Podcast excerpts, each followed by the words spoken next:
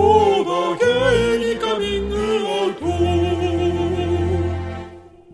皆さんごきげんよう。そうだゲイにカミングアウトやる気ありみのミシェウです。太田です。この番組はリスナーの皆様から身近な人には言えないお悩みや聞いてほしい話を投稿していただき私たちしがないゲイ2人が最大限お答えするという番組なんですよ、またやる気ありみは LGBT をテーマにアートコンテンツエンタメコンテンツを作りたいなと思っているチームですのでぜひウェブサイトを検索してみてねだ。ついに台本が変わったじゃないですか。検索はしてください、皆さん。はじめましての方よろしくお願いします。よろしくお願いします。ねはい。えいやなんかそういう番組なんですけど最初にねいつもあの適当な雑談というか話したいことを話してるんですが、はい。私あの今日もうん。じいちゃんがさなんかはい。僕も詳細ちゃんと分かってないんだけど、うん。昔本当になんだろうなんかいろんな一緒に働いてた人とかと、うん。なんかは他どういうつながりか分かんないんだけど、うん。なんかその土地を買って、うん。なんか霊園を作ったのよ昔自分たちのね、うん。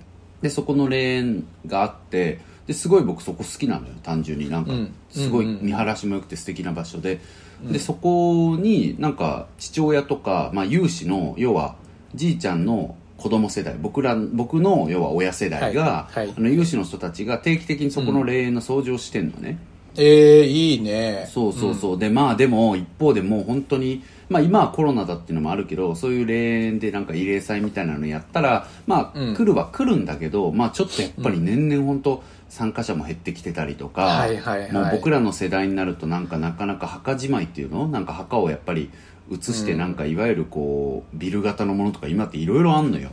そういうところに移したりとか。のとかね。そうそううん。カプセルみたいなのとかそういうのに移すところとかも増えてきたりとかなんか霊園っていうのも要は維持しようと思ったら人付き合い生まれるからまた嫌だったりとかしてみたいなのがあって結構まあピンチなのよ。はいはい。で僕は僕個人はなんか墓っていう概念が好きだしなんかそこに好きな方なのよ僕は。で行けることも楽しいって思ってるから自分的にね、なんか定期的に行きたい場所でもあるしおじいちゃん好きだからうん。行きたいと思ってるしそのためになったら全然行くなって感じなんだけど、うんうん。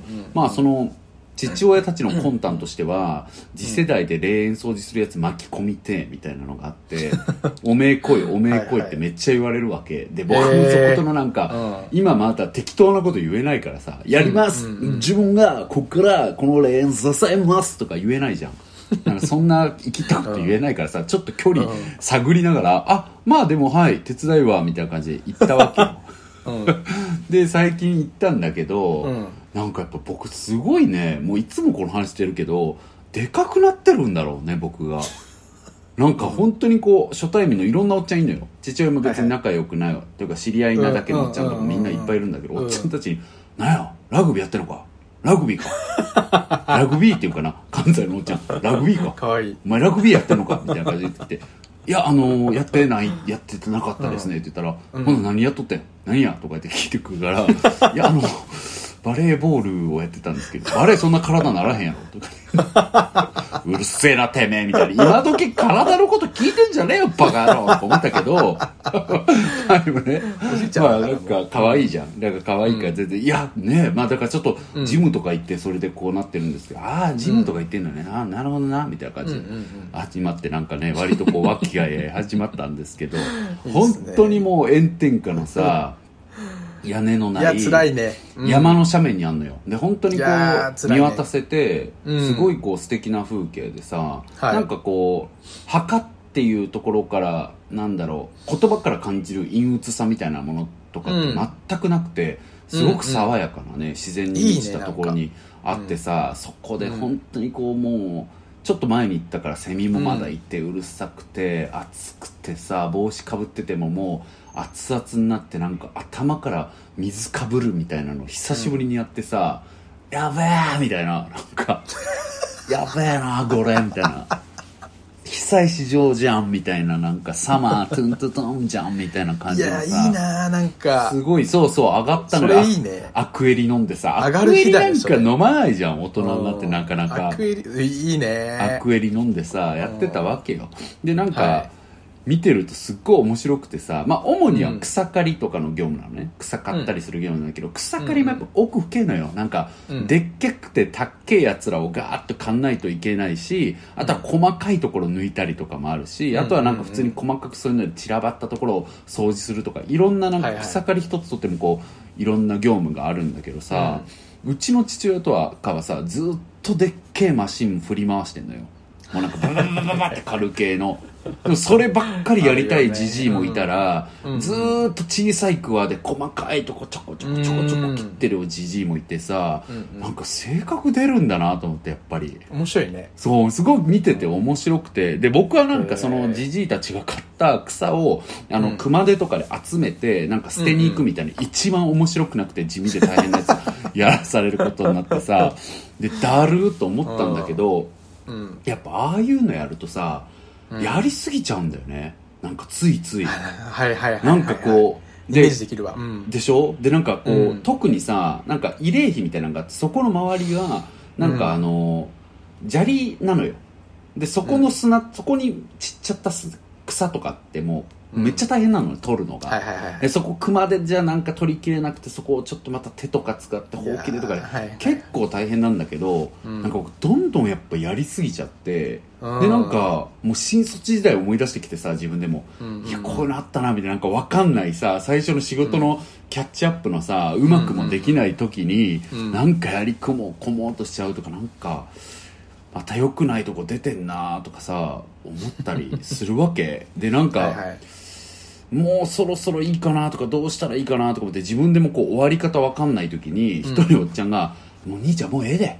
もうそんなんもう適当でええで」でもうなんかもうここ座ったら行こうとか言われてそれでなんかそうでそういうの言われてあそうかってホッとしたりしてさ、うん。あなんかやっぱ僕やりやり込もうとしてんなまだこの癖治ってないなとか思うわけ。でそんな時にパッと見たら父親はさもう目の色変えてずっとやってるわけ。休憩一つせず。ずーっとガガガガガって、まあ、自分の好きなやつしかやってないで。はいはいはい。なんかめっちゃでかい機械で刈り終わったら今度はうんうんさうなんていうの？松とかの草の剪定、なんか綺麗に見せるはいはいはい。カッティングみたいなやつを、うんうんもうもう目の色変えてさ過集中でやっててさ、なんかもう誰ももうやめろとは言えへんっていうかさ空気的に。でうんうんおっちゃんも「もうあんなの頭止められへんわ。あかんわ」っ てやっぱ適当なおっちゃんとか見てよかったんやけどでもその時にやっぱ僕はちょっと休憩してるとねまたやりたなってくんのよ、はいはいはい。ちょっとあ僕もあなんか父親がやってるの見ていやあそこをやった方がいいんちゃうかなとか思ってきてで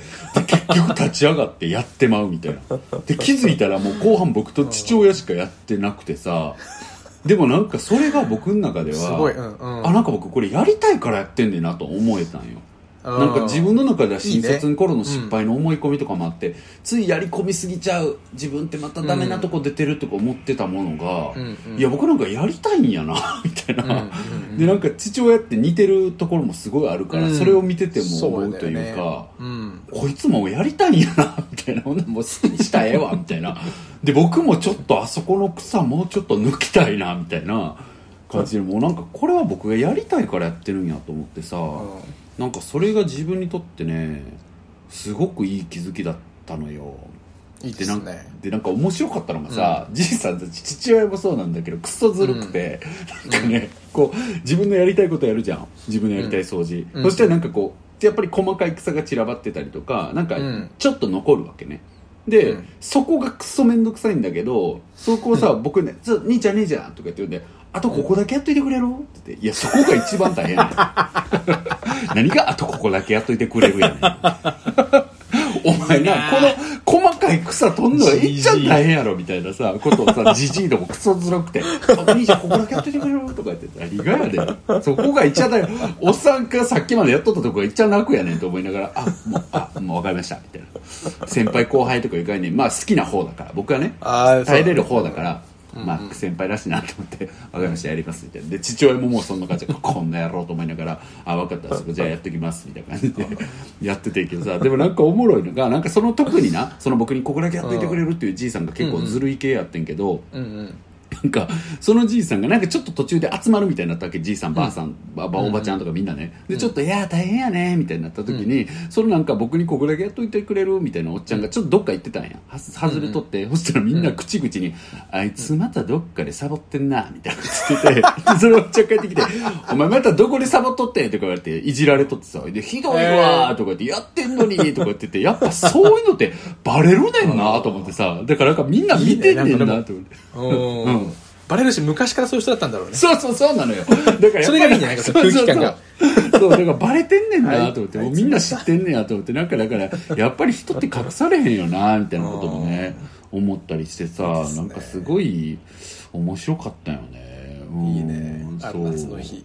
そうなんか良かった。なんかみんな別に自分がここを良くしたいっていう気持ちだけあったら十分で、他はなんか好き放題すればさ、いいしなんかそれで助けてほしかったらここもやってって頼んだりすればいいだけなんやなみたいなこと、まあね。なんか改めてちょっと思ったというか。で僕はなんかついついやりすぎちゃうとさなんかやっぱりなんやろ。なんか自分がやってやってるみたいな気持ちになっちゃったりしてさ、でそれがなんか本当はやりたいだけやのに自分が、ん。なんかついついやみんなよりやってるとやりたいだけやったのにやってやってるみたいな気持ちになってさみんながやりやってないとか思ったりする気持ちがうん。あったりしたけどいやそんなことなくて基本みんな好きにやってて。でなんかなんかやってほしかったら頼めばいいねんなとかさ。なんかでみんなちゃんとやってるなとか思ったりしてなんかすごいね草刈りを通じてなんかね学んじゃったなっていう感じで。思いました。すっごい爽やかな話だった。だから大丈夫？うちらのこの素人の会話お前のお前のさなんかその感想力の低さもすごくない？いい爽やかな。いいね。いいね。あいいね。へいいね。俺も途中であのうん。あの7合目ぐらいからあ俺いいねしか言ってないってあの心の中で思ってた。いやもう早く終わってほしいの時のやつじゃんもうそれ。違う違う。いいと思ってわかるけど。うんわかるけどね。あるしそういう時 はい。ちょっとごめんなさいそんなはい夏の香りがねしました。そうよ。いいよね、はい。体寒くなってきちゃったけど。いよいよね。うん。まあ大阪ちょっとまだ暑いというか今日は暑いわ。今日寒いわ東京。あ本当？そうなだ、うんんもう涼しい、うん、いやいやいや。じゃあ今日のお手紙言ってくださいそろそそんなところではい、はい。お手紙に行こうと思います。ろはい。えー神奈川県在住20代ティルさんディルスさん。こんにちは。ずっとノンケだと思っていましたが最近私は多分倍だなと感じつつある20代女子です。うんそうなんだね。毎週更新楽しみにしています。毎週更新を待つコンテンツがケミオくんの YouTube とこれと加納姉妹のポッドキャストしかないので最高だ。毎週聞ける。嬉しい。そのその並び超嬉しくない？その並び以上に嬉しい並びないわ。うん。超嬉しい。いケミオくんと加納姉妹に挟まれ最るこの高じゃん。多幸感。ゲイ巨乳ゲイでしょ？最高じゃん。あゲイ巨乳ゲイ。ゲイ巨乳ゲイだし巨乳だしね。うちら。ね。うちらは、悲しい。えはい。それしかないので毎週聞き終わるとまたあと1週間待つんか。長いのうと思うくらいにはいや嬉しいやですってくれてるんですね。はい。えー今回悩みではないのですが、さっき家事をしている時にふとお二人に猛烈に聞いてみたくなったことがあったので投稿してみました。笑い。えーやる気ありみの追っかけを始めてから、えー同性婚訴状などのニュースに関心を持つようになり、今ではもちろん、日本でも認めろや足りめえやろがと前より強く願うようになりました。えー自分には今パートナーはいないというより作らないようにしていて結婚やら恋愛やらはもっと仕事ができるようになって自分を好きになれた時にでも考えようかなと思っている。ある意味関係のない私でさえ同性婚はできるようになってほしいと思いできる範囲でですが応援させていただいてますと。うーんいつかすごい嬉しきっいと、えーいつかきっと日本でもできるようになると最近ようやく信じられるようになったのですがそこでふともし本当にできるようになりましたと発表された日日本の同性カップルたちはどんな風になるのか妄想してみた時早く結婚したいねと前々から語り合ってきたカップルにとっては念願の日になりますがまだそういったことまで話し合っていないカップルにとっては急な展開を強いられることになるんじゃないかなと思ってしまいました。なるほど。というのももし自分がその時パートナーがいて同性婚ができるよというニュースを聞いたら会話の話題になららないわけがないというか、絶対にその日そのことについて話す気がします。そこでもし自分はこれを機に結婚したい、もしくは結婚を前提にこれからも一緒にいたいと思っても、相手に結婚はできるようになったけど、別にあなたとは結婚まではしたくありませんけどね、と言われたら、今まで知らなくてよかったことが浮き彫りになってしまって死にたくなりそうだと妄想したからです。今書いていて。知りたくまでなるんだ。今書いていて私はパートナーも今いないのに何自分の妄想で勝手に落ち込んでるんだと恥ずかしくなっていますが晴れて同性婚ができるようになったのに結婚したいのにもし、えー結婚できなかったら何も言い訳ができなくてもしそんなことが自分の身に起きたらと思うとやっぱりしんどすぎてすでに倒れそうです。同性婚はうん考える同性婚はね日本でも普通にできるようになってほしいと心から思っていますが弱い私はふとこんなことを考えてしまいました。本当にすみません。なんです。いややばなくていいよ。お二人は日本で同性婚が OK になってもやっぱり何も不安はありませんか？むしろ喜びしかないですよね。トークテーマがよほどない時にで構わないのでもし読んでいただけたら嬉しいです。いやいやそうでした。トークテーマはいっぱいあるのよ、うんうん。といいテーマだなと思ってね。そうねですよね。はい。まあということでしたけれども、いや確かにでもその通りなところあるよね。なんか結構その通りだと思った、ううん。んうん。いやてるさんの言う通り急にこう、自分たちのねまあ、自分たちの関係性をさ仕分ける箱が増えるわけじゃん。なんかこれまではパートナーって箱しかなくてさカップルにおいてさ、なんかそこに入れるみたいなだったのにさ、なんか同性婚っていうのができるとこう今付き合っていたいだけのパートナーとなんか将来を見据えて付き合いたいパートナーみたいなものが現れて、うん。っていうのはね、まあ、考えるのかなって思うしそうだよね。そうなると言う通りのなんかちょっとコミュニケーションでなんかこううん。ギクシャクするようなものとか、いろんな議論が生まれるんだろうなってうん思うね、そうだね、うんだから同性婚ができた瞬間はもうそういうコミュニケーションエラーっていうか、まあ、うん。問題になるカップルとかいっぱいあると思うけどでもなんかまあ12年したらすぐ落ち着きそうだなとも思う。やっぱ同性婚っていうのが当たり前になったらもうみんなそれ前提で考えてこうなんて言うんだろうパートナー選びじゃないけどそう人付き合いねしていくと思うから。うん。いや思うしなんかうん。別に同性婚がなくてもさ今付き合っていたいだけのパートナーってか、うん。将来を見据えて付き合いたいパートナーって考えるもんなので、考えるしね。だまあ本質的には変わらないなとは思う、そういう心境にまあただ関しては、それを突きつけられる感はわかるけどねなんか。まあね突きつけられる感はあるよね。て確かにうん確かに、うん。そうそう片方があじゃあしようよって思っちゃったら、うんじゃあそれをどう話し合うかっていうのがうん。出てくるだろうから、うん。ただまあさなんか本当に死にたくなるっていう妄想すごい可愛くて笑ったけど 笑ったばっかりしてないよ。なんか、なんかだからさ多分すごくこう結婚っていうものをすごいある意味うん。大事なゴールの一つに自分が起きそうだからってことじゃん。同性婚が実現したら、それを自分の大事なゴールに自分は置くだろうからそれを置いたのにできないってなったら大変だみたいなことを言っててなんかねそれはね分かるというかなんか、うん。なんか新しい希望の形っていうのがさ急に目の前に現置かれるっていうのは、それにこう簡単には手を伸ばせない人たちにとっては絶望に近いと思うんだよね。なんか、うん。希望が目の前に置かれてそれに自分は届かないって絶望だからさ。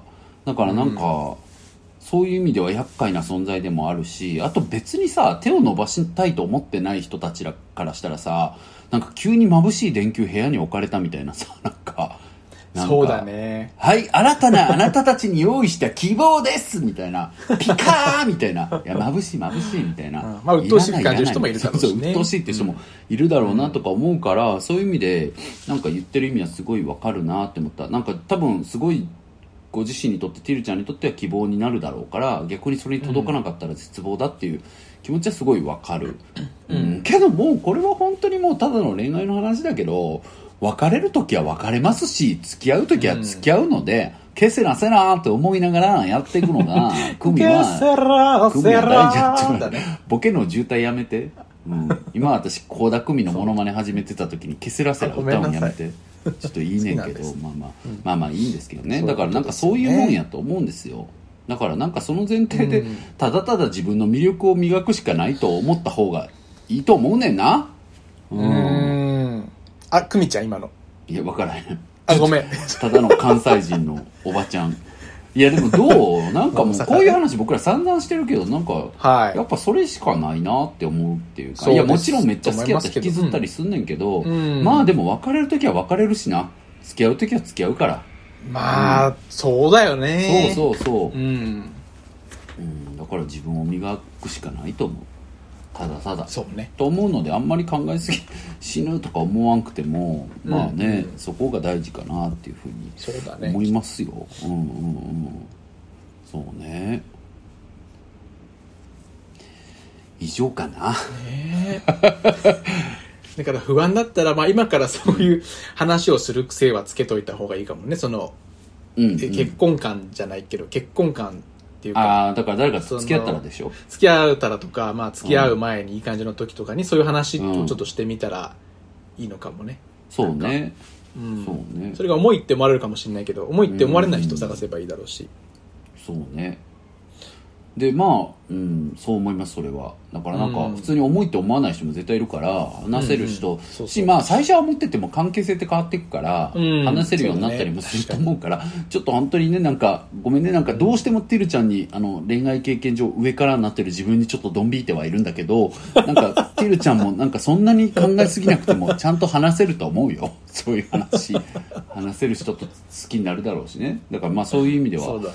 まあ別になんか結婚なんかまあでも本人がしたいと思ってる以上はねいいと思うけど、しなくてもいいと思うしまあ何でも分かんないよ、これから自分がどう感じるかは、って思うけど、まあでもあさっき言ったようにうんはいはいいやまあできる同性婚ができるようになったらそういう話を自分からする人って増えていくと思うしねそうねそうねそうそうそう本当にそう思うよ、うんだからなんかそこまで不安に思うこともないかなっていうのはあるけどそうなんかね僕と、まあ、ミシューさんもそう思ってると思うし、うんその話も何度かしてるけどやっぱりなんか年といっていって分かったことっていうのは、うん。社会は変わるし社会が変わると別に人はそれに伴って変わっていくっていうことをすごく学んだ、なんか若い頃ってイメージっていうものがすごく大事だと思ってたからなんか同性婚とかできたらなんか人がどう思うかとかなんか人の間がどう話がどういう話が起きるかとか不安視してたけど、いやなんかそんなこと意外となくてなんかみんな、なんだろうな。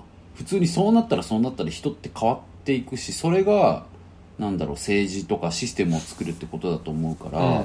なんかミシェルが言う通り成立すれば成立したでなんか必ず良い方に動いていくんじゃないかなって思います。うん、すぐ慣れそうだよね社会は。まあ、うん。もちろんあのあこれ言う人はいるだろうけど、そうね。うん。まあでもけどまあなんだろうこの質問に戻すとなんか太田さんとミシェルさんはハッピー100かって話だったじゃん。なんか不安とかないのかみたいなところだったけど、どうだろうなうん。でもまあそれはやっぱりうん。もうさっき言った話の話になっちゃうけどとつながっちゃうけど、やっぱり階層ができるからね。その今まではさ結婚したいしたくないとか関係なくできないだったじゃん。うん。同性婚がないと。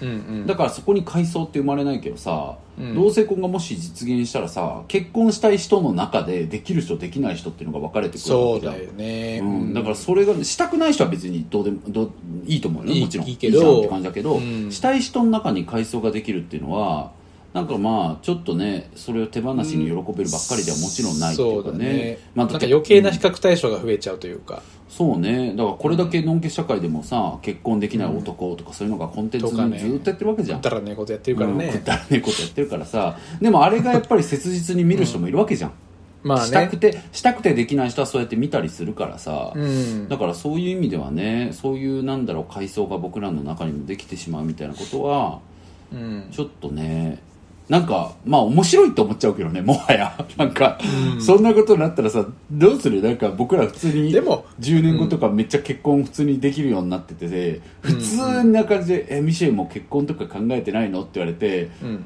いや考えてるけどなんかできるかなって最近思ってるみたいなさ。でもなんかしんどいかもそれ、うん。まあしんどいよね。しんどいけど、なんかでも面白くない。なんかそんないや面白い面そんな白いフェーズで話したことないじゃんみんなと。わかるわかるわかる。楽しそうだよねなんか楽しそう興味深いなとは思っちゃうところは僕なんかはありますけどね。うん。まあでも僕は不安があるとしたらそういうところかな。あとはもちろん細かくはね実現したら必ず社会はなんかあ必ず大きく変わると混乱しは、うん。するからちょっとした混乱とか絶対あるだろうし、うん。そういうのは初期にはあると思うからそこら辺はどうなるかなとか思ったりはするけどもし実現したらね。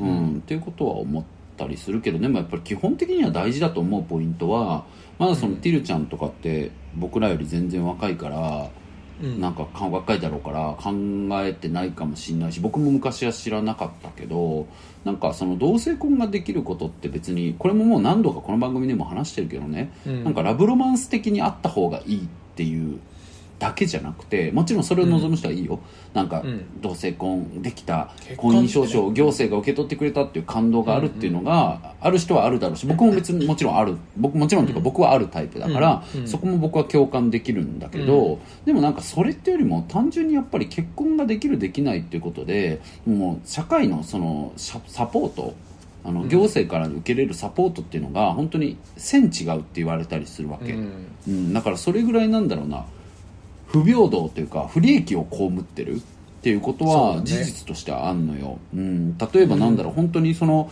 同性婚ができないとさ所得税だって変わってくるじゃん結婚が僕らできてたら所得税だってもうちょっと下がったりとか、ね。あとは遺産の相続税だって全然違うからね、夫婦っていう扱い、まあ、パートナーっていう扱いになったら遺産の相続税全然かかんなかったりするからね。それが普通にさいちいち公正証書とか書いてさ遺言書とかいちいち作って、まあ遺言書は作るけどでも普通のノンケカップルだったら作んなくていい資料とかをさ弁護士さんとかいろんな人に相談して金かけて作んないとダメなのよ。うん。この人遺言書だってうん書いてもさそのうん。遺留分つってさ、うん。本来もらえる権利のある人が、いや私たちもらえる権利あるけどって言われちゃったらあそうそうそうなのそう遺なの言で指定したとしても、その人たち半分取られちゃったりとかあするしそうそう。でその通りでめちゃくちゃそういうケースって実はもうちょっとずつ起きたりしてるのね。でもっとひどいケースだとこれも前話したけどあの70代と60代の同性のゲイのカップルの人がずっと一緒に会社をやってて、で70代の人の方が事業者としての権利を持ってたのよ。要は社長だったんだけど、うん。その人が亡くなった時に要は普通パートナーだったらそのあの旦那さん旦那さんっていうか、まあ、パートナーのもう一人の男性の方が、うん。えっと、権利会社の権利を引き継げるわけなんだけど、うん。結局それをできないからその人の妹が勝手に廃業したのよだからその人はうん。パートナーを失っただけじゃなくて勝手にそのパートナーの妹がお兄ちゃんがゲイだったなんて認めないとそんな気持ち悪いこと認めませんっていうことでそんなあんたとの関係なんか認めないよっていう意意図もあって廃業にしたのよね。でそれでその人はパートナーだけじゃなくて仕事までなくしちゃったっていうのがあったから、うん。なんかそういうケースが生まれてたりするからそれもこれもやっぱり同性婚できてたら違ってくる、でまあ、そうだね。もちろん同性婚だけじゃなくてなんかフランスのパックスみたいな感じとかいろんな制度の作り方はあるけどとにかくまあなんだろう、婚姻っていうものが認められることによって受けれる社会保障っていうのがもっと受けれたらいいなっていうのは思うからいや単純に金いっぱい取られるのとか手間いっぱい取られるの腹立つからだよ。とにかくそれって感じ。確かに、ね、なんでそんな取られなきゃダメなのって思うから それが嫌だから同性婚できてほしいっていうのが僕は一番思うかな、んんん。なんかその、養子縁組でいいじゃんみたいな人も結構いるけどさいるけどね。なんか養子縁組だってもうデメリットもいっぱいあるしいやめちゃくちゃ全然婚姻とは、ま、全然婚姻とは違うから。全然違うから本当に。そうそう。うん、そうそうそう。もちろんまあ、ね。もちろん養子縁組でのっていううん。工夫はすごく素晴らしいし、ね。ねいいんだけど、うん。でもさ養子縁組でいいじゃんで終われる話ではないからやっぱり受けれるものの差はあるからうん。そこら辺はやっぱあるとより良いなとは思っている、うん。ただでももう本当にもう元も子もないこと言うと僕もだしミシェルもだってうんしっていうのはもう2人でそういう話いっぱいしてきてるからだけどなん。か制度っていうのは基本的になん。かどう使うかにあるから基本的にはなん。か制度一つどうこうでなん。か泣いたり笑ったりしてるのがプライドが許さないっていうか僕の場合はあってあ、まあ、それはミシェは違うかなだからなん。か基本はどん。な制度どん。な社会状況であれなん。か楽しく生きるようになん。か工夫したいって僕は思ってるかなって言いながら違うわ、ごめん。違うなん。かそれはやっぱりそういうゲイであること。そういう側面もあるけど、うん。やっぱりもっとこんいやーこれがもし50年前だったらこんなこと言えなかったからな僕は、うん。勇気なかったと。もっと自分がゲイであることも隠して生きなきゃダメで、うん。なんか本当にね、うん、ね。なんかこうできたばかりの新宿2丁目になんか足震わせながら行ってみて行った後に俺はまた変態の地に足を踏み入れてしまったとか思いながら帰るっていうことをさ生活としてやってそういう人ばっかりじゃないけどさ、そういうことを僕だったらやってただろうから、うん。それを思うとなんかやっぱり社会が変わっていってほしいしなんだろう、社会なんか使い方じゃんみたいなこと言えるのはなんか単純に今それだけ社会から恵まれてるからだろうなとは今思ったので、全言撤回します。失礼しました社会が大事です。社会に変わってもらわないとダメです。そうですね。うんと思う。はい。はい。へいやまあだから掃除で言うとやっぱなんかあった方がいいんじゃないって思うにつきますね、うん、そうね、んそれで言うと僕もほぼほぼハッピーなものとして捉えてますね。やっぱ友達でもしたいって人いっぱいいるし。あそう。カップルで、いるんだ、だってやっぱそれでパートナーシップ制度のあれ取りに行ったとかっていう人も友達にいるしね。本当？うん。そんない人出てきたんだ。あいるいるいる。連絡来てさ久しぶりに。ええこの間。なんて来たの、うん。えなんか伝えたくてみたいな。なんかそういうなんかやる気ありみをもともとそのみ見て結構結構いろいろ見てくれてるみたいで。ええ嬉しい。なんかそれを見てくれてたことがなんかそういうなんて言うんだろう。エンパワーメントじゃないけどなんかうん。パートナーシップ制度とか取っちゃおうよみたいな気持ちになんかさせてくれてちょっと人来ちゃっすごい。た ちょっと行ってきていい？ごめん。いいよいいよ。皆さんすいません。ちょっとお待ちください。ピンポンになっちゃった。ここも入れるの？ごめん今しかももうダメだ。今一回。はいごめんごめん。終わりました。すいませんはい。ミシェルさん。さっきちょっともう一はい。はい回話してもらっていい？ごめん。えーっと結構結構待ちましたから私。本当にごめんなさい、うん、え友達が？でそうそう。友達から連絡が来て、うん。でアリミを見てくれてるって言ってたよね。そうそうそう、アリミを結構見てくれている子で嬉しい。なんかその、それの影響でやっぱパートナーシップ制度とかもこうよく調べるようになったりとかしてうん。で新しく今度同棲する彼と取りに行ったんだみたいなことをねへ報告してくれた友達がいて。えいくつぐらいの人なの？その子はね20代後半ぐらいだね。あ本当？278そのぐらいかな？2678ええぐらいかな？うん。若いじゃん。でももう決めたそうんでだすね。うん。そうそう。そっかそっ取ったかって言って。うーんよかったね。だからねそういう人も出てきてんのね。うん。ねなんかパートナーシップ制度もそういう人が出てきてるぐらいだからねこのうん。2年3年ぐらいで、うん。もう同性婚なんてねできたらもう同じように。そうね。本当に、本当なのないんかあのどっかの国の議員のあのスピーチ話題になってたけどさだいぶ前のやつよね、ただ幸せな人増えるだけなんだから、あんたの人生に関係ないんだからそれでいいじゃんみたいなさ、まあ、乱暴なまとめすると。でも本当そうだからさ、ね。だってなんかさ同性婚を適用することって別に国になんかお金の負担がなんかめっちゃ起きるとかじゃないからね、うん。うん、でもなんか結局伝統的な家族観が壊れることによってこの国が危ないみたいなことを言ってる人たちがさ、あとなんか、うん悪用されるからとかね。悪用はまあその、まあ、あれはもう あそれ上げ足取ってるぐらいの話だからつまんない話な気がするけど、伝統的家族観がとかっていうのはねうんうんいやそうなのよ。そんなこと言ってこれ作れないから 悪用されるそうそう何でもそうだろ全部されるわっていう。そうそう本当にそうなの。よするやつがするだけだわそもそものんけんで結婚詐欺なんか死ぬほどあるだろうっつって。うん本当そうなのよ、はい。っていう感じで急激に終わりがけで苛烈になった私たちですけれども 今後も皆さん変わらずよければご愛顧ください。ご愛顧好きご愛顧好きだよね。ということで皆さんあのこちらですねいつもあの お悩みとか聞いてほしい話とか受け付けております。やばご愛顧好きだよね。うん。ということでじゃねえよ。ごめんなさい。変な流れで言っちゃいましたけども、あの言いたかったのはお悩みとか、はいお悩み相談ですとか、聞いてほしい話とか、えーなんかこの話題話してとか何でもいいのであの送っていただけたらと思ってます。であの番組の概要欄にリンクが貼っておりますのでそちらをポチッと押していただくとフォームが出てきます。でそこに入力いただくと、えーご応募いただけるのでよければやってみてくださいと思ってます。はーいって思ってます。です、はい。というところで、はい。今回ここまでとさせていただいちゃおうと思ってます、やる気ありのみしゅうと。太田でしたありがとうございました。さよなら。さいなら。さいならさいなら。そうだゲイ。に